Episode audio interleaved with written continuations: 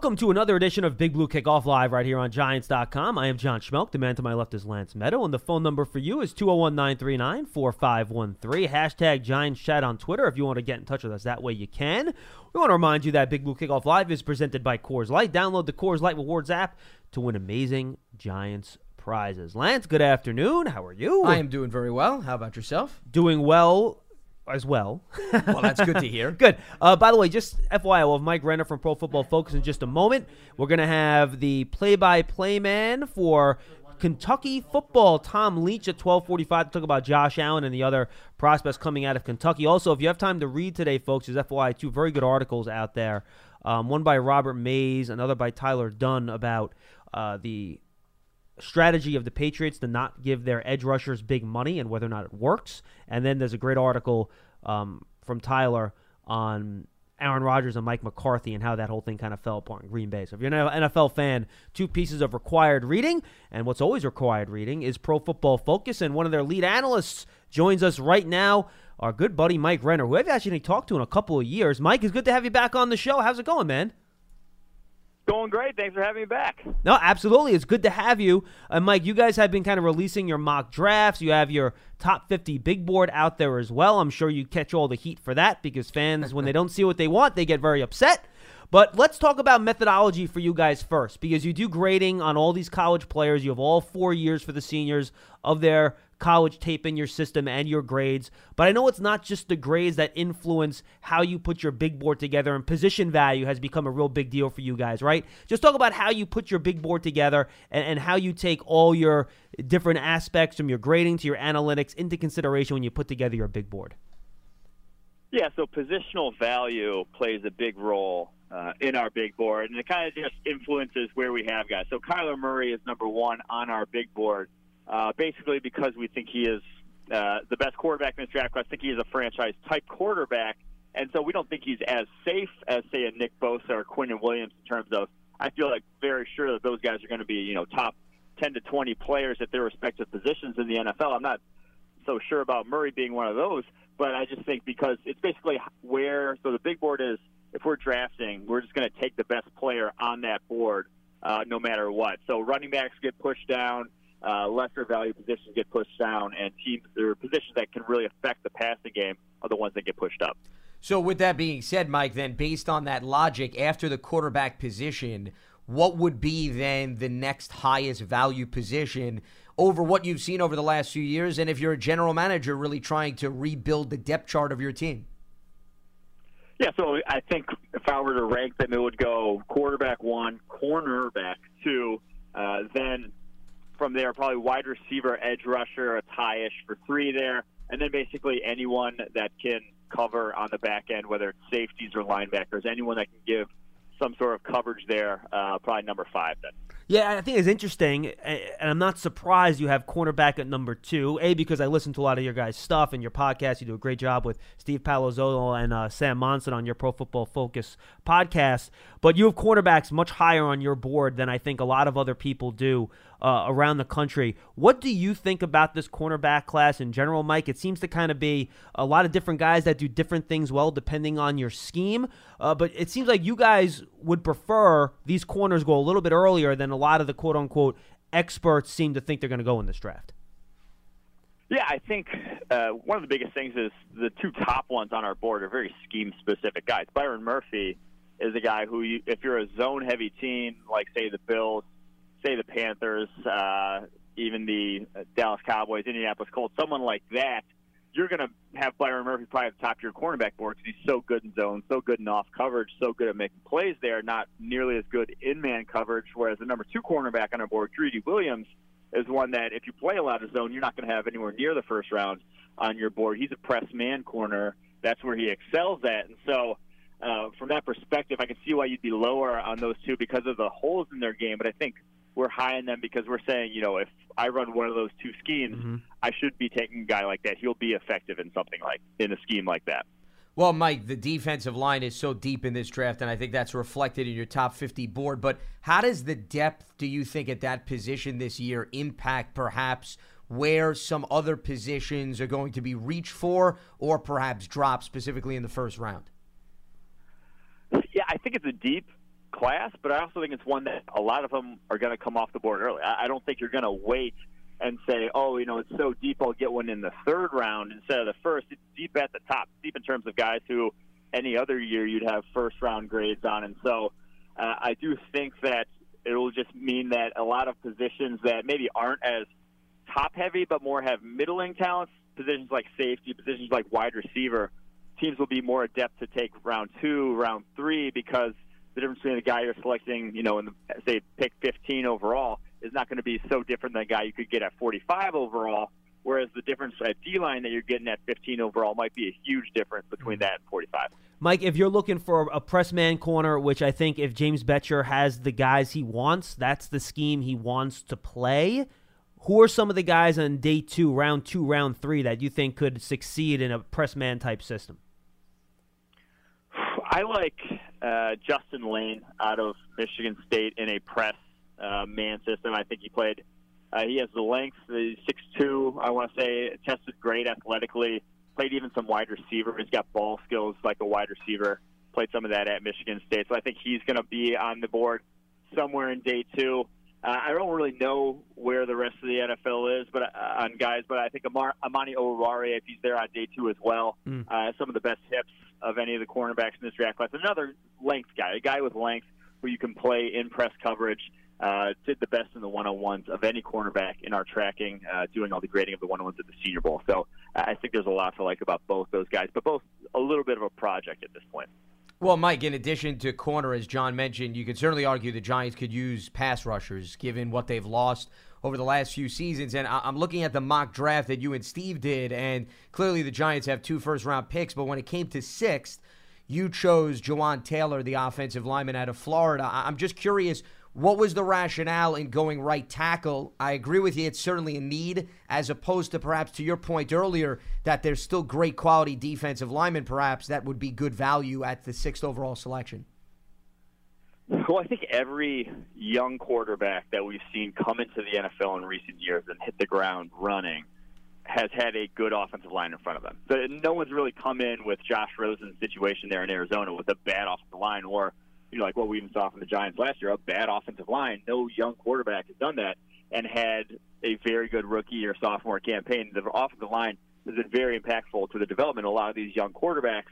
And so I think that from that perspective, if you really don't think that this is the year you want to address quarterback, you really don't believe in this quarterback class, well, get the offensive line to build uh, whoever you do think, you know, and maybe it's 2020, 2021 when you do address the quarterback position – give him an offensive line so he can hit the ground running, so he can have the best possible situation to succeed in the NFL and develop. Uh, so that's my rationale. Jawaan Taylor, right tackle at Florida, could step in and play right tackle from day one for the Giants. It seems like, generally speaking, though, Mike, and please correct me if you think I'm wrong, that after you get past Josh Allen and after you get past Nick Bosa – you guys maybe aren't quite as bullish on the rest of the edge rusher class as maybe some of the other guys are out there because they don't have the type of consistent production you look for. Is that fair? Yeah, so I think that next group, whether it's uh, you know Montez Sweat, Clelin Ferrell, uh, Burns, Brian Burns is yeah. our third guy. Yeah, uh, we like Brian Burns, but uh, that group of guys just not nearly as uh, not nearly as productive as Bosa and Allen were this past year. Bosa and Allen, elite production in our grading system. Uh, Bosa's entire career, Allen more this last year, but he completely remade his body. I mean, he gained 20 pounds of muscle uh, to play at Kentucky this past season and dominated the SEC like no one really has ever dominated the SEC. Even Myles Garrett didn't grade as well as Allen did this past season in the SEC. So from that perspective, those two are a clear one-two. There's a bit of a drop off, but I still think it's a talented class. But I think those are if you're gonna get an edge defender, you want one of those two. Well, and related to that, Mike, I remember two, three years ago when there was a rush on pass rushers. That class was labeled as a bunch of tweeners. When you evaluate this group and some of the names you just mentioned, I mean, how many do you feel are versatile enough that fit into either a 4 3 or a 3 4 or are really scheme specific when you look at this class overall, specifically in terms of the pass rushers? I think there are a lot of scheme specific guys, to be honest. I think if you're going any one guy that could really bridge the gap among the top guys is probably Josh Allen in terms of 4 3 or 3 4. Uh, both, uh, I would just say, is probably 4 3 only. Same with Montez Sweat. Same with Clelin Ferrell. And then Brian Burns, probably three four only. You don't want him really playing with his hand in the dirt much, I would guess. So he's hand up, three four kind of guy. Obviously, the lines get blurred to some degree, but I think for the top of that class, there are a lot of guys who aren't necessarily uh, you know versatile pieces. I'm on board with you, Mike. I know people at PFF are, very. I'll use the word frightened. I know you guys don't use that word because it, it's way too emotional. But I, would be very frightened to choose Rashan Gary in the top ten or even top fifteen in this draft because of his lack of production. Um, just talk about what you guys have seen from him. I know you have Ed Oliver high. His production is not great either, but you do have him ranked on your big board much higher than Rashan Gary. Can you just talk about those two prospects who I think a lot of people put into the same boat? But I'm with you guys. I think Oliver has a much brighter future. Yeah, so Gary just there's two big things with him. One is he has a lot of reps that are very low effort. I mean, it stands out on tape him playing across from Chase Winovich. He just has a lot of just really you know loafing reps on tape, which uh, that you just don't love to see that as a defense coordinator. You want the high effort, high motor guys are far more you know that's just what you're going to want more in your defense. And two, he just doesn't have a lot of pass rush moves. Basically, he doesn't have a pass rush move besides the bull rush at this point, which he's gotten. You know, if you look at him compared to the Michigan guys in recent years, they get the best D-line coaching, you know, in college football. There, they've produced a ton of defensive line talent that's been drafted early there's no real excuse for him to be so uh, inept at this point uh, in terms of pass rushing skill set. So from that perspective, that those are two big red flags in my mind that play against him. Uh, so yeah, I just I don't want to be the team that really has to take him. He's a bit too much of a project for me. I would rather play him on the interior than on the edge at this point. Yeah, so I like him with the three technique too. And then I want to kind of bring it back to Ed Oliver. Do you think his production's a lot better if they're playing him at the three in Houston instead of putting him at nose? Yeah, so I think both are raw prospects, but Oliver has this excuse of he was playing at Houston and was not, uh, you know, was not given the best coaching in college football. Basically, the same that the same player that he was as a freshman year in terms of technique and how he, you know, his stance and everything that everyone's already saying. You know, you need to fix his stance day one. That's day one type stuff that just never got fixed uh, there at Houston because they didn't have the coaching. So I think Ed Oliver is a little more versatile too. I think he plays three technique. I think he can hold up on the nose like he did at Houston. I don't think I'd be playing him at edge. I don't think I'd be coveting him there. But I don't think I'd be coveting Gary at edge too. But I do think Oliver, in terms of three technique, playing over the nose, I think he can do that. If you're if that's the defense, that's what you want to ask him to do. I think he's capable of that. Talking with Mike Renner, senior analyst for Pro Football Focus, 17th pick in that mock draft, staying on the defensive line topic. Jeffrey Simmons, you elected to go with that at Mississippi State. We know he's coming off the torn ACL, Mike. Based on your description here, you don't seem overly concerned about that, but is there something to be worried about given the fact that he's coming off of such a major injury, whether or not that production is going to be able to pick up immediately, specifically in his rookie year?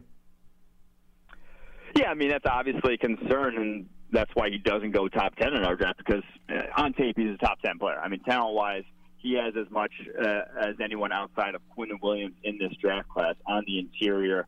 A freakishly strong player. I mean, dominated SEC competition each of the last two seasons. So he's done at the highest level. Hat checks off all the athleticism boxes. The only reason he dropped that far is because of the ACL injury, and we've seen a ton of guys recover from ACLs uh, to the point where I'm not going to hold that against them too much. I, I think on the field there are very few question marks about him, and the Giants are a team who you're not playing for the 20, you know, 19 season at this point. You're playing for 2020. So if you can get a top 10 player, 17th overall, I mean, you jump at that chance in terms of the developmental curve. You'll be, you know, if he's a top 10 player, if he's worthy of a top 10 selection, you think in 2020 he'll be a top 10 selection. You know, it's like adding another one. So I do think that they're one of the few teams that would be willing to take him highly and should give him serious consideration. You mentioned, and we're joined by Mike Renner, senior analyst for Pro Football Focus. You mentioned that you have Kyler Murray as your top player um, on your big board. You have Dwayne Haskins at 10. And now I, have heard you make this argument on your Sirius show, Mike, and I think it's a compelling one because a lot of Giant fans are very excited about the potential of maybe trading for Josh Rosen using a second round pick or maybe even the 17th overall pick, and you get something back along with Rosen to trade for him. But you actually would feel better about drafting a Haskins, even if you have to use a higher pick on him, trading than maybe trading for Rosen based on his performance last year. Can you just give that argument to Giant fans out there who I know are kind of weighing those two options in the draft this season? Yeah, so a lot of people want to basically throw out Josh Rosen's rookie season, and I don't. I just think that's as bad as the situation was. I, I think knowing about how badly he played, he played about as badly as you know you can as a rookie. One of our lowest grade quarterbacks, uh, below 60 grade in our system. Just no real redeeming, and no even like highly graded games. Really, no flashing of redeeming qualities there.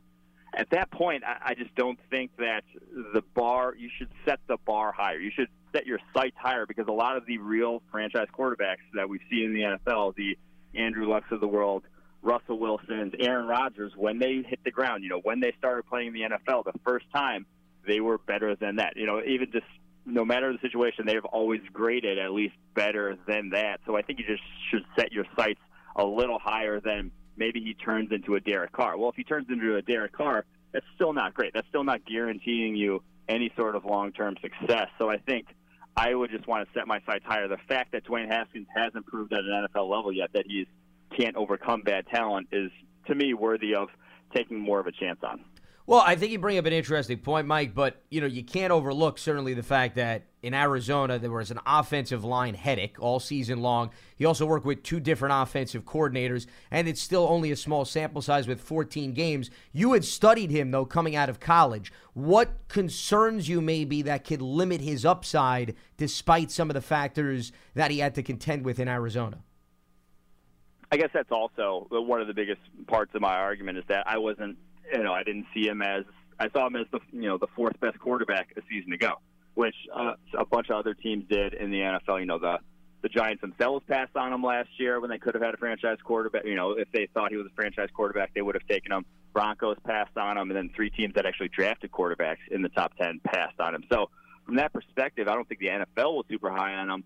Grade wise, he came from a UCLA system that was a pro style system under Jim Mora and did not even grade that terribly highly for us. A lot of inconsistency down the field uh, and it, at pretty much all levels in terms of accuracy. So all those factored in, I just I can see why the rest of the NFL is not willing to part ways with a first rounder to see if he can be their franchise guy. So, Mike, if the Giants don't use six on the quarterback, they wait till 17, or maybe even wait to the top of the second round. You're looking at maybe Drew Lock if he's still on the board. You're looking at Will Grier. I know you guys are, are actually pretty high on. Mm-hmm. Daniel Jones has been thrown into that mix too. Are you getting value if you're selecting one of those players at 17 or even top of the second round? Or are you limiting your upside to the point where, you know, you throw out Derek Carr, I'll throw out Andy Dalton? Or, or, or are you just going to draft a quarterback that's going to make you good, but they're never going to make you great? Is that worth using one of those, you know, day one or early day two picks on a quarterback where maybe you're not sure how good they can actually get? Yeah, to me, if you're willing to use the 17th overall pick on a quarterback, you probably should be willing to use the sixth overall pick on a quarterback. You should uh, you should like a guy that much. If you're right. willing to draft him 17th overall, that you'd also draft him sixth overall. Now, get into the middle of the second round or later in the second round, then you can have the conversation of, oh yeah, he's obviously flawed. We want to work with him. There are higher, you know, there are better players you can get in the first round. That's when I could. That's when I'd look at a Will Grier or a Daniel Jones if they're still on the board. But if you don't want to pick one of those guys at six, I'd be hard pressed to say, oh, now at 17, this makes sense. Of the of that second group, is Drew Lock the guy that you think has the potential if he can somehow, you know, take those Jay Cutler tendencies on the field out of his repertoire a little bit, where he could be a guy that could elevate his level of play into the Haskins Murray category? Yeah, so there's reasons to like Drew Lock, but I mean, like you mentioned, there is this Jay Cutler esque feel to his game, uh, mistakes and pocket presence that just worry you. Uh, but he has improved every single year. That's one big knock and you know, one big check mark in his uh, on his side is the fact that every single year in our grading system, he's improved, gotten better, gotten you know taking care of the ball better every single year. So guys do progress. You know, if going back, uh, we haven't seen it a lot in recent years in terms of uh, teams being willing to give guys uh, you know longer leashes uh, and guys developing, but guys have in years past, you know, started their career slowly and then developed into a lot better players later on. So from that perspective, we still really don't know. So it is still worth taking a shot on a guy like Drew Lock with his arm and with his accuracy, uh, in you know giving him that shot, not necessarily making him a franchise guy right off the bat, but just right. giving him a shot to develop. Well, Mike, as John mentioned, you have Will Grier, the 24th overall player on your top 50 big board. And I, I, think not that the hype machine means much of anything, but Grier to me is that under the radar quarterback, didn't re- receive much excitement compared to some of these other quarterbacks that we've talked about. What is the upside with respect to Will Grier? And connected to that, how much, in your opinion, is there a drop off, considering Grier is so highly rated on your big board, between a Dwayne Haskins and a Will Grier? I think Grier just has the accuracy of an NFL quarterback. I'm not sure he has the downfield the downfield accuracy, but he has the underneath and intermediate accuracy is as good as pretty much anyone in this class. Downfield, he struggled a little bit more. Decision making struggled a little bit more. Can't make really struggled to also make plays outside the pocket, or even when he was moved off his spot inside the pocket to navigate that, and then continue to throw the ball downfield at a high level. But the under, underneath accuracy is difficult to teach ball placement in that range is just something that we've seen as being pretty consistent year on year. Guys pretty much are who they are in terms of that, and he has. So from that perspective, accuracy is a good tool to work with. Ball placement is a good tool to work with for an NFL quarterback. A lot of stuff needs to be cleaned up. I mean, he's coming from a West Virginia offense that's not necessarily projectable well to the NFL. So from that perspective, uh, I do think there's a lot to work with, but he is and like I talked about with Drew Lock, they're projects. They're not guys that you want to step in right away. Yeah. But like I said, guys can develop at the NFL level. Uh, Mike, when you guys do your college grading, and I like to talk about bust rate here, what positions are higher risk for you guys and your grading system? Which positions translate best from your college grading to pro grading? And which positions where, depending on the prospect, maybe, boy, I don't know how well this group's going to translate based on how they performed on the field in college. Where do you see the most consistency and where do you see the most inconsistency from your college to pro grading? I think we see the most consistency at uh, defenses, just basically pass protection and rushing the passer. Mm, okay. Basically, because it's the most one versus one. It basically, it is the most one v one uh, interaction you get in the whole entire sport. It is one guy versus another guy, and can you beat them on a consistent? And you get a ton of snaps over the course of the season. You'll get 400, you know, of those interactions over the course of the season. So it's a big sample size and a very limited uh, scope in terms of uh, the interaction that you're getting. So we've seen that really translate well college production at wide receiver has not is not something that translates exceptionally well to the NFL. Basically, guys who get a rack up a ton of yards not necessarily going to be your best receivers at the NFL level. It's a lot more based on athleticism and racking up yards and production in college. Is A lot more based on schemes and that sort of thing that you're in. So, who's a wide receiver is difficult to project. I mean, we've seen it in recent years with sure. how teams have drafted at that position. So uh, I don't think we're the only ones. No, absolutely not. Well, and related to that, and I think, Mike, you alluded to this, what I tend to be seeing more often is maybe 10 years ago, the college game was so far removed from the NFL game, but now you see Cliff Kingsbury coming into the NFL. There are a number of coaches that are adopting collegiate S type of schemes. Does that help perhaps that disparity? Is it closing as a result in your mind of a number of NFL teams adopting college like schemes? I still think it is difficult, uh, especially at wide receiver, to project. Uh, but I do think it's helping. I think you uh, to some degree, and I think it's actually helping more at quarterback. Is the sort of concepts that they're running aren't these uh, are aren't are as dissimilar as they used to be. I think that's the biggest position where we're seeing uh, coaches willing to adopt because it's it's a lot on your plate when you're going from you know two different completely different playbooks completely different verbiage and you have to master it you know immediately to play the quarterback position at a high level. When that's not so different all of a sudden i think then that's where we're seeing the biggest change. Mike final question before we say goodbye. And again thanks a lot for the time. You guys like to destroy narratives that are out there. And we already talked about Rashan gary a little bit Give me a two, three, four, however many you want to give that gets on your nerves when you're listening to people talk about these draft prospects. Boy, that is just not true. Whether a guy's overrated, underrated, give me a few guys where, you know, some of the common narratives around these prospects just drives you batty. I think there's two that I'll point to, and one is the insistence of teams wanting to move someone to offensive guard, offensive tackle to offensive guard, specifically in this class, Jonah Williams. Uh, I think it's a big reason why teams are stuck with a bunch of terrible tackles in the NFL level is because they're so quick to move, you know, very good guards like Zack Martin and Marshall, or very good college tackles like Zack Martin, Marshall Yanda, to guard. And then, yeah, they're good guards, but I think they could also be good tackles, and tackles a far more valuable position. So when people say, oh, you know, Jonah Williams is a guard for us, I, I just think that that's absurd to limit a guy to that when we see tackles, you know, mediocre tackles. You guys know Nate Solder getting Yep. paid more than the best guard in the NFL just because of the positional value. So that to me is the biggest one. And then the then just teams mocking running backs in the first round. We you obviously another another one that you guys know, but Yeah, I we don't do. think Yep. the the difference between first round running backs and a lot of third round running backs is it's just the it's the least di- the least skill difference of any position. And from that perspective, yes, you can get a very good one in the first round, but you should be willing to say we can't get a very good edge rusher in the first round. Give me this edge rusher or in the third round. Give me this edge rusher in the first. I know I trust myself to be able to get that running back in the third. By the That's way, Mike- the two that really hit me. Absolutely. I, I have your draft guide printed out on my desk. Tell the folks how they get it, what's in there, and why you think it's a worthwhile investment for football fans out there. Yeah, if you go to join.profootballfocus.com, all you need is the Edge monthly subscription. It's nine ninety nine to get our draft guide. You get it with any of our subscriptions, though. Uh, go check it out. Profiles on over 500 people. Gonna have an updated full 250 big board coming, I believe, next week with our top 250 prospects in this draft. Uh, just stuff you can't get anywhere else. Mike, it's a pleasure. Thanks for the insight. Thanks for the information. We enjoy your work. Check them out, Pro Football Focus. They have their show on Sirius and then their podcast as well. Mike, we'll talk to you down the road, all right? Thanks, pal. Thanks, Mike.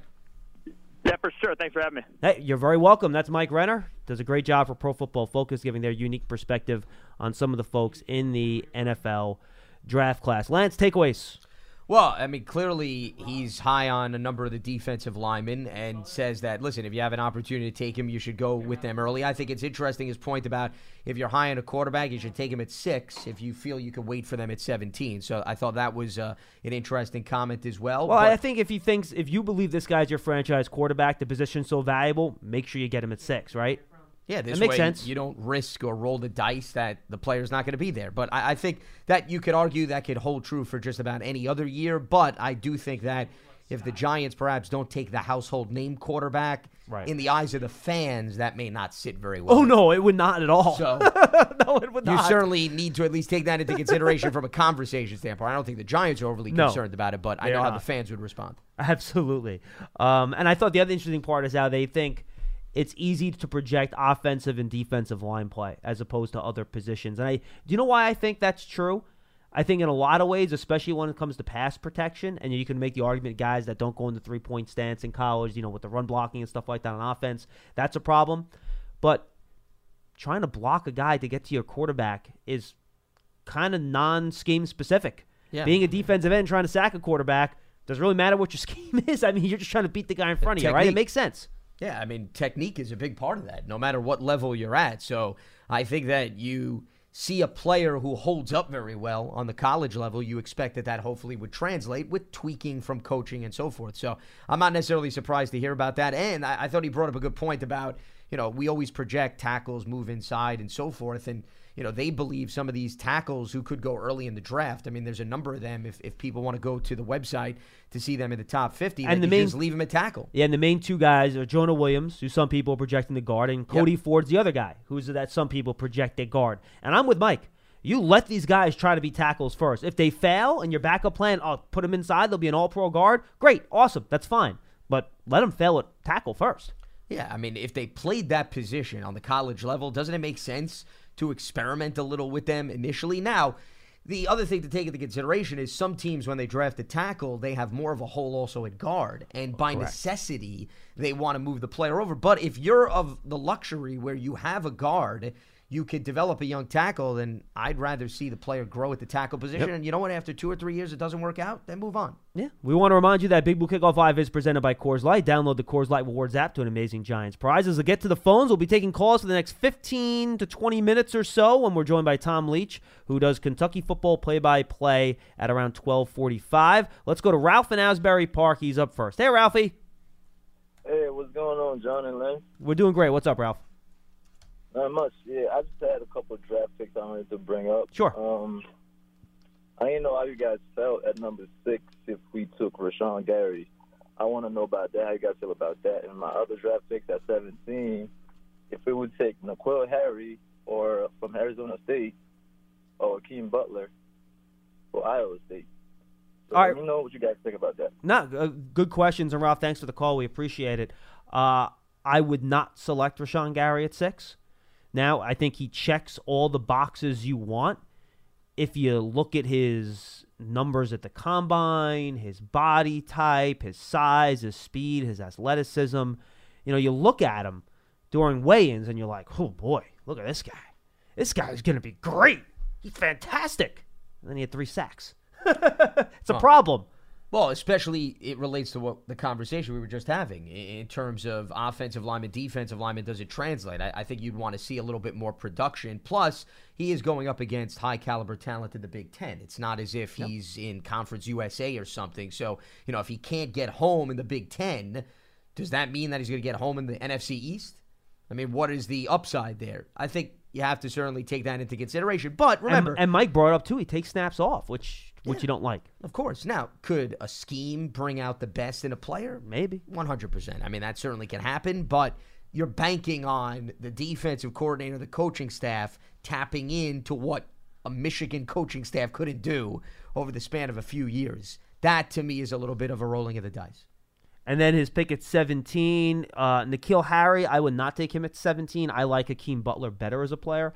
I also like DJ Metcalf better as a player. I haven't gotten through all the receivers yet, Ralph, to be honest with you. Um, I have watched those guys, um, and I've watched Brown from Ole Miss as well, and I would select him ahead of N'Keal Harry as well. Now, I know Harry's more that bigger, win contested catches down the field type guy, and that's what the Giants want because they have a bunch of six foot guys that can run routes and do stuff like that. So you want a different type of player. But I, I would not pick Harry would not be the guy I would pick at 17 if you're looking for that bigger wide receiver. That's not where I would go. He does not get separation. To me, Lance, when you look at the NFL, winning at the catch point's important. But the bottom line, I want my receiver to be able to get open. And, Yeah, and- and- separation. And, you go back to Kelvin Benjamin. He's a guy when he came out of it, oh, he's big, he's strong, he makes contested catches. You know, same thing with Laquan Treadwell, right? Oh, big, he make these catches. Dude doesn't get open enough. Yeah. Get open. And if you don't get open consistently, I'm not picking you in the first round. Well, you know why? I think when the conversation comes up about tall wide receivers, everybody thinks red zone, red zone, red zone. You got to get to the red zone first, John. In order to get right. to the red zone, right? Guys have to make Yeah. plays in the middle of the mm-hmm. field. How do they make plays in the middle of the field? They get separation. It can't just be jump ball every single time that the quarterback throws it. So, yeah, separation is important as opposed to just the size. Now, you know, I want to go back to a conversation. We were asked a lot before the Giants signed Golden Tate. And the initial reaction was Tate and Shepard are similar. And I'm not going to shy away from that comment. and they still are similar, by Correct. the way. Mhm. But I also think that the Giants feel they can move those wide receivers around. They can get guys inside and outside. Both can do both. Correct. So they can take advantage of their versatility. And the other part of the mindset is separation. If these guys Correct. have a track record of getting open, who cares if they're similar size? The bottom line is we want guys that are going to make plays for the quarterback. Not you got a six four guy, you got a five ten guy, and you got a six foot guy. So we've got players from all different walks of life, and then if two of the three can't get open, what difference Yeah, does it mean if you have versatility in the receiving Right. core? No, 100% right. I'm with you. And the other thing, too, that I didn't realize when we had that conversation, I actually brought this up on, on our show earlier in the week when I was on with, with Fiegels. And it was a caller called up and asked about it. He goes, It was funny. Like, I was listening to your guys' show about it when they announced the trade. And I said, You know, I went back and when I did the work, Tate actually played outside more than he played inside for a year or two in Detroit. When he was in Seattle, he played outside more than inside. So he's more than just a slot guy. And they look at Shepard at a lot more than just a slot guy, too. So they can use both guys in both spots. No, and you're right. This past season, he was more in the slot. But you're right. Previous mm-hmm. seasons, Yep. yes, he had been moved around. And once again, he's a guy that continually gets separation, gets open, and makes dynamic plays. So, Pat Shurmur, if you look at his offense, you know, he believes that they can take advantage of the versatility. And I mean, even when Adam Thielen and Stefon Diggs were in Minnesota, you know, you could say, yes, they were different style wide receivers, but they moved those guys around with Kyle Rudolph, with the running backs. Yeah, so sure. I, I think the mindset's going to be very similar here with the Giants. Yeah, and Diggs and Thielen are both very similar when, Yeah. when it comes to being. You We're, know, we're not talking, you know, one guy's stuff. seven Right. feet tall and the other guy is tiny. Very similar in terms of size. Scott in the Bronx. He'll join us next. What's up, Scott? Hey, good afternoon, gentlemen. Hope you hope your day's going well. Well, great. What's up? um, I got a couple comments and a question, if I can get it in quick. Yeah, go ahead. First, my comments on on is Dave Gettleman's GM. Um, I think he's the no-nonsense GM the Giants were looking to bring back into the mix to build a team on the physicality. Mm-hmm. Um, I think giving him a rating, I would give him an A minus on his last year's draft, but I would give him a D plus on the free agent market. It seemed I felt he overspent on that, and the quality really wasn't there, and some plays didn't really pan out. Well, well, well I'll, And- say, I'll say one thing about that real quick, Scott. We all knew that they paid Nate Solder a ton of money, but if they didn't pay Nate Solder a ton of money, the left tackle spot would have been an albatross again last year. So at least in terms of Solder, and if you want to criticize the other guys who they let go midseason, I get it. That's fine. I'm, you know, it's hard for us to argue That's what I'm with talking with, with about. other guys, but I think Solder you had to just because of the hole you were in on the offensive line. Well, and now look how Trent Brown, by the way, has now topped Nate Solder's deal. So, true. you know, you have to take that into consideration, Scott. The market just continues to increase. So if you push it back another year, you're then eventually going to have to spend money. And then you would have been calling up saying Trent Brown's not worth that money just because he had one really good season with New England. I buy that, and I'm agreeing with both gentlemen on that. I'm totally agreeing. I'm talking about the other purchases. I'll put it that way. No, that's fair. That's fair. That's there. The other thing I'm looking at is now moving forward into uh, the draft and some potential free agents. I just want to throw a couple scenarios out there. Yeah. The Giant defense is, is traditionally their, their championship teams are built on tenacious defenses, a uh, tough co- uh, quarterback, and a people coach. I think part of it's in play. The defense needs a major overhaul, and this is the year draft to do it. I think the pick, the first two draft picks should be in solely on defense. The second round, I'm asking a question. The, the second round pick, if Josh Rosen is available in a trade and they accept that, would you go with that trade for the quarterback? And the offensive line, which still needs some work, I believe, and even some uh, I call lunch pail lower levels of defensive players. The gentleman, I forget his name, from uh, Boston College, a defensive end. Zach Allen? Recently. Yeah, Zach Allen. Yes, yes. I think players like that coming into the mix, should it materialize, would really, I think, turn the team around relatively quicker than people anticipate. And the last item I'll share about is I think Eli Manning is a class act. I just think he gets badgered on everything about falling, you know, almost like a Tom Brady falling off the cliff. He's past his time, everything else. People don't realize that offensive line is key, and the tight ends are key with the blocking and keeping that scheme going. So again, I said a lot. I'd like to get your comment and your opinion. Yeah. Okay. Um, let me see if I touch everything real quick. Um, we talked about Eli a million times. We we won't comment on that. In terms of Zach Allen, if you want him, you're gonna have to use your second round pick on him. I don't think he's gonna be sitting there for your pick at the end of the third round. Yeah, I'd be stunned if he falls. Right. I mean, he's even in the top 50 for Pro Correct. Football Focus, so that would be an unbelievable value selection And if he gets to the third round. He is too good of a football player to to drop that far. Um, what, what else did well, he mention? defense, he said to go both picks in the first round. Okay. Which I understand that logic and I don't disagree, but you know, you can't just go with the mindset we can only go defense in the first round. If a great player on offense falls to you at 17 and you went defense at 6, can't blame the team for going offense at 17. And I'll tell you, 17's a spot in that middle of that first round where you could catch one of the guys that are dropping, all right? Whether remember a couple years ago, I think the Redskins were picking around 14th or 15th, and Jonathan Allen just fell into their laps, and they got him. Uh, Derwin James, Derwin James is another good one last 13th year. Chargers. or 15th I think it was overall? a little bit later than that, maybe. I'll have to check that. But Derwin James is the guy that dropped, and he fell right into the Chargers' laps, and he turned out to be one of the two or three best rookie defensive players in the. Derwin While he was 17th. Yeah. So there you go. So I think it's 17. You sit there, and yeah, you have an idea. I think it could be a sweet spot for an offensive tackle too. What happens if Jonah Williams or Cody Ford are sitting there, and you want to plug him in at right tackle? Bing bang boom, go right ahead. I'm down with that. Yeah. But you know, I, But, I think. know- yeah, go ahead, Scott. I'm sorry. I'm sorry, I, and I'm hearing what you're saying, and I understand. I'm, I'm just a fan talking this way. I'm the, Of the course. draft board there. Yeah. Understand. But I'm looking at the I'm looking at the fact here is that um, Gettleman, and here's a perfect example: the Giants' a traditional off, offensive line, they work as a team. David Diehl, I think, was a fifth round draft pick. Yep, If I'm not yep. mistaken. Mm-hmm.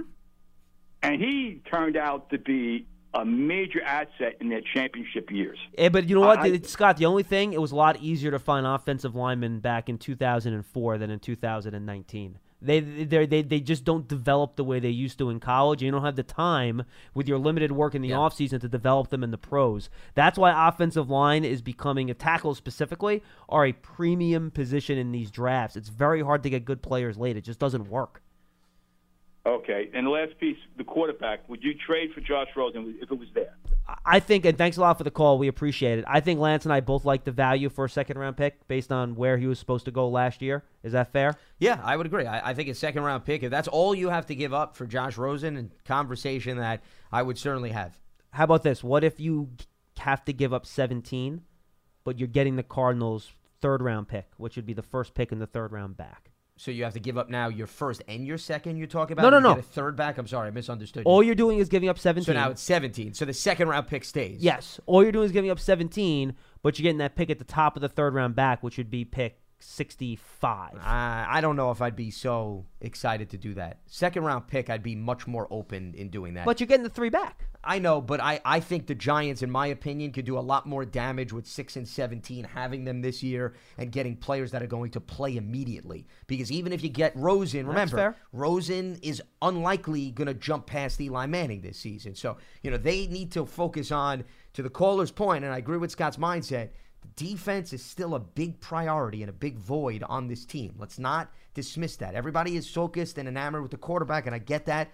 And I understand it's an important position, but this defense was near the bottom of the rankings across the board over the last few years, with the exception of 16. And they don't have Vernon, they don't have JPP, they have a lot of unproven pass rushers. They need to add depth in that department. All right, what if they tell you, okay, fine, we'll take two, but you have to give us your worst pick in the fourth round, which is the one you got from the Saints, 132nd overall. I would consider that. I'd be more open to that Okay. than parting ways with 17. All right, Yeah. let's go to our one more caller before we get our guest. And again, we thank everybody for being with us today. Jimmy's up in Rose Hill, another call from the Bronx. We like it. What's up, Jimmy? How are you guys? Doing Do well. right. Hey, Brooklyn, uh, listen, I enjoyed the interview with the guy from from PFF, and uh, also interesting what he had to say about about Rosen. I've been going all over the board on this, thinking that that's what we should do, and then you listen to this guy and you say, man, maybe it's not what we should do. uh, and I go back to where I was, like from the very beginning of this whole thing, and I agree with you, Lance and and and John. Uh, when you look at this team, we you know we've got to get we've got to get players on the other side of the ball. I mean, if we if you don't stop people, you just you know you're just never going to win. And in this league, the very same reason people want quarterbacks is and and point to the success of these quarterbacks is why you need guys that can get after these quarterbacks. Jimmy, you're So right. You're right. I'm going. I would say. I would say edge. Uh, and and if the first two picks of, are for defense. I'm totally happy. I'll be. I can live with that. Jimmy, you're right. But, John, remember, me the most. You, let the- me ask you a question. I tweeted this to you, and it's. I'm sure you get a lot of tweets. Yeah. Um, I'm just. I'm looking at this draft in the context of. I'm sure you can't draft without also taking into consideration your current roster and what guys are coming back, what do you expect from them, To an et extent. cetera, et cetera. Mm-hmm. Macin, this kid McIntosh was out all of last year. Well, not all of mm-hmm. last year, but obviously got a very, very late start, and it's probably tough to evaluate evaluate his season. But he did see some playing time. There is some tape on this kid. Sure. Is anybody talking about him, and where would he fit? Where where does he fit in the in the Bettcher scheme? And I'll I'll let you guys answer. I Thanks. appreciate it, Jimmy. Thank you. Uh, I think he's a three technique, which is the position you have BJ Hill at. So I think he'd be part of your rotation. And it's funny, Lance. I thought about this the other day. If there's one position where you can really say, besides running back, where the Giants don't need a lot of help, frankly, it's probably defensive tackle. That's fair. But if you look at Dave Gettleman's draft history, you know he hmm. doesn't mind hmm. doing stacking at a position, Loading even up, if he has a lot of guys there already. It's defensive tackle. R- Last year, nobody thought they needed a defensive tackle. They drafted two of them. Yeah, well, they already had Snacks and Dalvin Thomas, and they drafted two defensive tackles. And One year in Carolina, the year he drafted Kawann Short, he had back-to-back defensive tackles. And then he drafted Butler too the, the Yeah. following year. Yeah. It would not surprise me if he still looks to add depth at that position. To your point, you've got Dalvin Tomlinson, you've got BJ Hill, and, and BJ Hill showed a knack for getting after the quarterback. Let's not dismiss that. Had five and a half sacks last season, so showed some versatility. But could they look to bring in somebody else who could play that position, who could play outside and inside, John? I wouldn't dismiss that. You know, Bettcher, if he could find ways to maximize the usage of these players and move them around, they'll take advantage of somebody like that. So, you know, that's always a part of the conversation. But right now, if you just play the paper game, I think the Giants are in need of edge rusher, much more so than an interior guy, a guy that's going to set the edge in terms of helping to stop the run and be aggressive enough to get after the quarterback because that's what they lost the most. Lance, don't sleep on corner, man. And I Yeah. know Dave Gettleman never drafted cornerbacks that high when he was in Carolina. It just wasn't something that he did very often. But I could, if there, if a cornerback isn't one of their first four picks in this draft, which means either their first, second, or um, one of their first two first round picks, their second round pick, or their third round pick, if none of those are a cornerback, I'd be pretty darn surprised. Well, I would be surprised. I think a lot though depends on their mindset about Sam Beal. You know, he's the mystery guy here, yeah, you still need a third no, guy. no, though. you do. But what I'm saying is their, fourth. their upside, Sure. Mm-hmm. regarding Sam Beal, his health, Well, considering it was a redshirt year last They year. used the third round pick on him. They got to like him. Yeah. Well, can he get on the field this spring? Can he make enough of an impact even before the draft that that at least gives them some sense of security? That to me is a big question. Well, I got to imagine he should be healthy at this point, but we'll see. The players get back, by the way, on April 15th. We'll have coverage of that on Giants.com. Now let's get to our final guest of the show. He covers the Kentucky Wildcats. I know you were probably enjoying them in the NCAA tournament, but we're talking football with Tom Leach. You know, play by play for Kentucky football. Tom, how's it going? You got John Schmeelk and Lance Medow here in New York. What's up?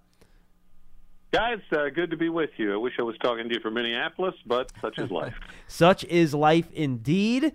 But a lot of good things going on with the Kentucky football program, Tom. And you know, a few years ago, we're not talking about any Kentucky pro, you know prospects coming out in the draft, but you guys got a handful this year and a likely top five pick in Josh Allen. We know what a great player he is. Is there anything a team should be concerned about with Josh Allen coming out, or is he one of these guys where there are no you know black marks and you just go all in and you're not worried about what you're getting? Nothing that I can think of. He's been um, he hasn't given him a, a minute of trouble uh, here. Uh, came in uh, with one other offer from Monmouth. Wow. His only other offer coming out of college, and Kentucky had a guy they lost late, and so they had Josh kind of on the back burner, and they brought him down and offered him, and he uh, immediately took the offer, and he played he, because of where Kentucky's program was at the time. He had to play as a freshman. Um, when he wasn't ready. But as it turned out, after this past season, you know, if he had had one more year left, he wouldn't have been he wouldn't have been in a position to use it at Kentucky. So he had tremendous development. You know, uh, great work ethic, uh, great kid, should be you know good in the community, all of those things. So uh, he's he's a uh, a dream, and you know, really. Uh, blossomed under uh, Brad White, who was with the Colts and then came to Kentucky as an outside linebackers coach last season, and really, uh, I think, polished up a lot of his uh, skills. So that uh, the previous year he had had a nice year, but the production dropped off in the second half of the year when teams started to game plan for him. And this year um, he was consistent from start to finish.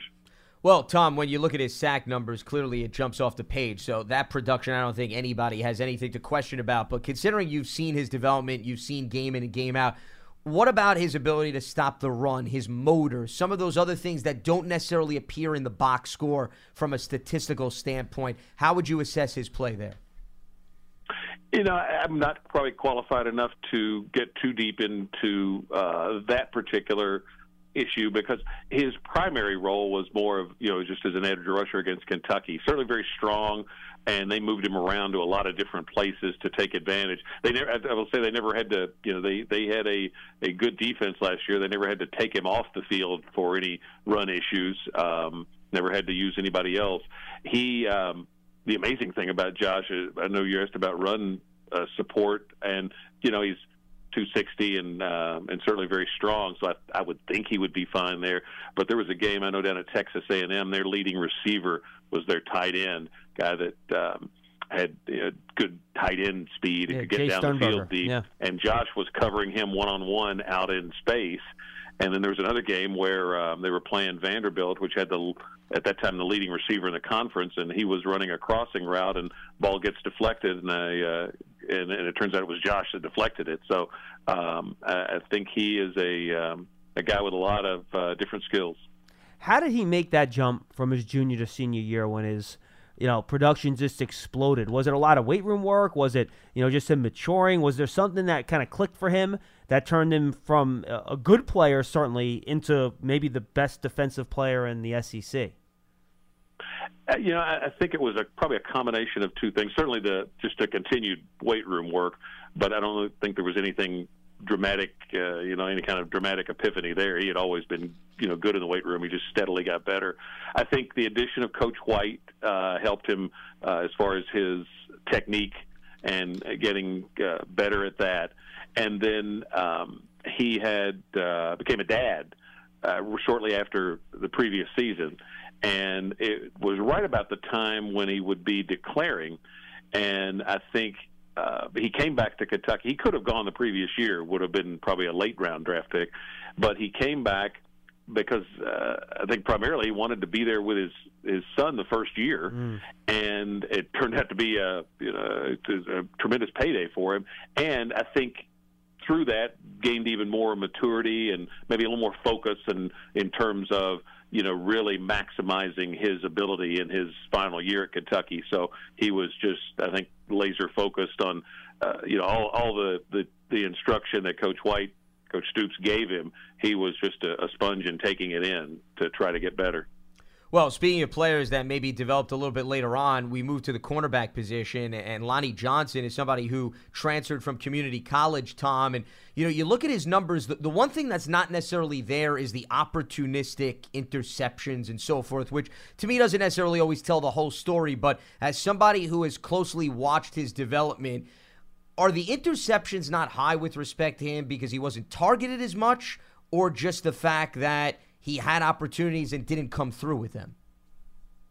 You know, I didn't see him miss a lot of opportunities. I can think of really only one where he uh, uh, had a ch- chance at an interception and, and, just actually jumped a little too soon and, and missed it. But uh, I can't remember opportunities that were missed. So I would assume that's probably uh, maybe a tribute to how well he, he covered his guy that he didn't have as many uh, opportunities. It, you know, it, it's something you know. I think if you're a you know a, a DB coach or something, you can uh, look at the, the tape and and know how to answer your question probably a lot better than I can. Uh, I'm like you know the average fan. I would look at you know numbers and I think you know he didn't get his first interception until the bowl game, and I think yeah. that's a you know certainly a valid question. I'm probably not qualified enough to give you the best answer on that, but I know the coaches. Mark Stoops coached DBs a lot through his time, and he was uh, always very high on Lonnie from the beginning. And Lonnie had to come in and beat out a guy who uh, had been a starter as a freshman. So I think that speaks well for you know what his work ethic was too. He's 6'2", 213 pounds. Uh, that tells me that he's a guy you're going to want up at the line of scrimmage, being physical and battering people around and, and press man. Is that how Kentucky used him a, a lot, or were they using him back in yeah. zone? No, I think they used him a, a lot that way. They, they were you know aggressive uh, with their corners, um, and in part because I think you know they had a guy that could uh, get home on the on the pass rush, so sure. they could afford to be uh, a little more aggressive. Um, so yeah, I think um, they they probably played a, a good bit of man, and uh, him, Derrick Baity on the other side. Uh, similar, uh, I think. Chris Westry's the guy who had the job as a freshman that Lonnie eventually beat out but he was uh, tremendous at the recent pro day that they had with here in Kentucky with uh, his 40 time and his vertical. So I think he'll get a look probably as a free agent, if not a, a very late draft pick, uh, just off that that pro day that he had. So Stoops courted those tall, long uh, corners, and uh, it uh, really finally paid off for him this past season. Talking with Tom Leach, the radio play-by-play man for Kentucky football, and They've got two safeties that are draft eligible. I want to start with Mike Edwards, Tom. And, you know, you were talking about how they utilized Lonnie Johnson. It seemed from what I've seen and from what I've read, Mike Edwards was the type of guy that they brought down. He played in the slot, and they also moved him deep as a safety. From what you've seen, where is his strength as a player at the next level? You know, I would think uh, maybe as a, a guy who's a you know a, a covering the third receiver out of the slot, third or fourth receiver. Um, he uh, was a, an outstanding safety for Kentucky, but uh, because he had good cover skills, when they wanted to go nickel or dime, uh, they would put somebody else into his his safety slot and slide him down into uh, the nickel position, covering the guy out of the slot. So he was really versatile for Kentucky, uh, good in run support. Uh, was a you know guy that you know made plays, uh, had some picks, uh, forced some fumbles, good tackler. So it was around the ball a lot. Uh, he was um, a big key to the improvement in their defense in the last couple of years. Fellow safety Darius. And, I'm sorry. Go ahead, Tom. I didn't mean to interrupt you. Go ahead. I was I was going to move on to Darius. Yeah. Yeah. Go that, ahead. That he was uh, uh, his. Uh, kind of safety mate that they came came through the program together, played a lot together. Darius had one year that he missed with a knee injury, uh, but I think he he came back. I think his production probably this past year might have even uh, exceeded the expectations of the coaches. I think he was really uh, developed into a solid guy uh, for them in the back end. Didn't seem to, as far as I can tell, didn't seem to to make any uh, mistakes. They didn't get. Uh, you know, give up a lot of uh, big, big, big plays back there that they had in the past. So I think he was just really solid uh, with as far as his assignments. And for a guy that ruptured his patella tendon, Yeah. you mentioned that knee injury. Then he Mhm. runs a four three nine at the combine. I think it speaks to how he was able to recover from an injury that, that that quite frankly ruins a lot of NFL careers. That was the injury that Victor Cruz suffered. He was never the same. Yeah, and they have a uh, really good strength uh, and conditioning program here, and these guys have really bought into it, and um, uh, so they've they've really it's been a group that's really worked hard, and you know they they came in at a time when Kentucky football was um, a long way from where it is now, and they were the guys that, that bought into it. But yeah, it's one thing to buy into the vision, then you got to put in the work to uh, make the vision become a reality, and and all of these guys um, did that. Want to switch to the offensive side of the ball, and uh, Benny Snell is their top running back, who was a monster when it came to collecting touchdowns, as I'm sure you can attest to, Tom. And yards for that yes, matter. a little bit of everything. Actually, I believe he's the all-time leading rusher already uh, for Kentucky, if I'm correct. But there's maybe some questions about his elusiveness and his ability to maybe show that versatility outside of being that big bruiser back. How valid of a claim is that based on what you've seen out of his play? I can understand the questions. Uh, they didn't throw to him a lot. Uh, he doesn't have the great uh, top end speed, but I, I think Benny's the kind of guy that is going to be better, uh, going to look a lot better to you when you have him in camp than you do in trying to evaluate him off uh, a stopwatch or uh, you know some other measurables at a, at a combine uh, or even on tape. He's a, uh tremendous uh, worker. Um, I think he would be a great, you know, starting out and you know would be uh, great on special teams. Started out his career here on special teams. Um, you know, uh, was not uh, you know a, a, a diva in, in any way in terms of the way he approached the job. Um, I think his dad uh, played professional football Yep. and so uh, got his uh, got him with the right mindset early. So just a relentless uh, worker, uh, great teammate, um, and I, I think you know I'm, I'm obviously hopeful, uh, like Benny, a lot that it's gonna he's gonna have a great career as a as a running back. I understand some of the questions that you raised. We'll just have to see how that turns out, but I.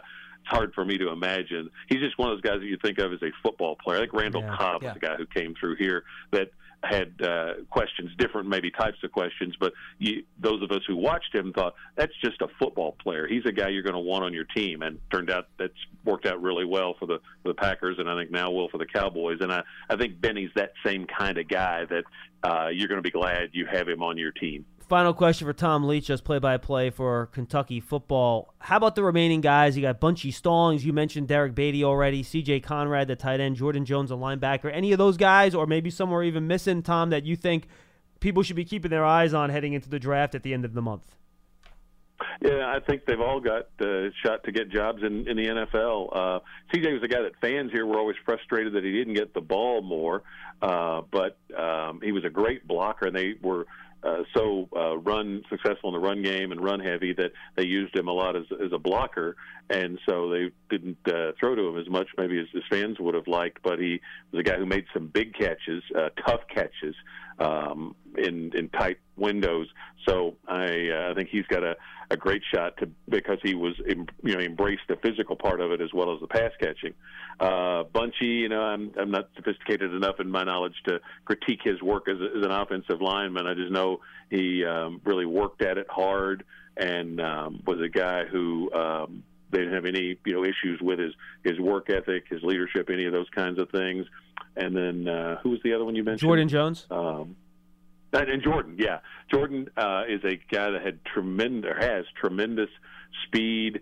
Um, he, you know, he, he had a couple of you know issues where he got suspended there at the end of the year. I don't think it was anything uh, major, uh, but he is a guy that uh, was just uh, his teammates loved him. I will say that uh, even through the the setbacks, and he uh, is a little on the small side, I would think, to play uh, linebacker. But I I could see him maybe getting. I, I could see him being great in special teams, and if he could find, uh, you know, an additional role as, you know, maybe a, a, you know, an extra defensive back in some way, maybe as a linebacker if you could bulk him up a little bit.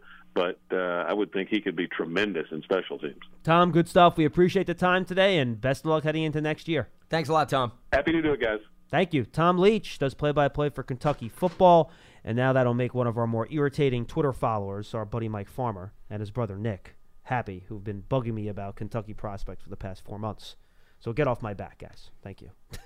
well, we just heard. Absolutely. They were all laid out for you. Yes. By the way, one tweet I want to read from Vic Fontana, and this is very true, and we'll give this warning to you because we are officially three weeks, by the way, from the NFL draft. It is three weeks from today.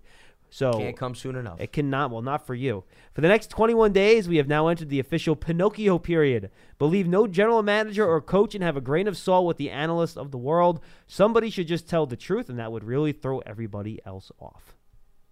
Well, It's fair. Yeah, everybody plays games with each other. I think that's been well documented. But I will say this I don't think it's the obligation of any front office executive, not just the Giants, I'm talking about the entire league, to tell any fan, any member of the media, anybody who consumes football exactly what their game plan is. And anybody who thinks that, I don't think has been watching the league long enough to understand that. Thank you, Mr. Medow. You got it. All right, tomorrow it'll be Medow and Dottino back with you on Big Blue Kickoff Live. Then we're back next week with more shows as you break down the NFL draft. What what teams you guys have tomorrow? Do Uh, you remember Clemson is one of them. And I think Um, Wisconsin's number two, actually. You Okay. added Wisconsin. So it'll be There Clemson and Wisconsin tomorrow. I think if Dottino, all the teams that have offensive and defensive he linemen. Otherwise, trenches, guys. Otherwise, he would get mad at me. Yeah. So enjoy that tomorrow. For Lance Medow, I'm John Schmeelk. We'll catch you next time on Big Blue Kickoff Live on Giants.com tomorrow noon. And reminder, by the way, I almost forgot to plug the other podcast, Matt. Uh, oh, we have the second episode of the Giants Huddle podcast. Uh, make sure you check it out on Giants.com, also on all your favorite podcast platforms, whether it's TuneIn, Apple Podcast, uh, Stitcher. We're on pretty much everything. Make sure you check it out. Episode one, I had a chance to talk to Peter Schrager. Episode two just launched this morning, and that is uh, Paul Dottino with Amani Toomer for about a half hour. Very, very entertaining. Uh, we managed to chain Amani down so he didn't run away from Paul after about the first five to ten minutes of the interview. But we got there, and it was it, it was really really interesting, guys. I've listened to it two or three times going through it. It was a lot of fun, a lot of good stories in there, and good stuff from Amani. So make sure you check that out. Again, it's the Giants Huddle on Giants.com and on your favorite podcast platforms. Of course, you can also download Big Blue Kickoff Live on your favorite podcast platforms as well. For Lance Medow, I'm John Schmeelk. We'll see you next time, everybody. Have a good one. Have a good one.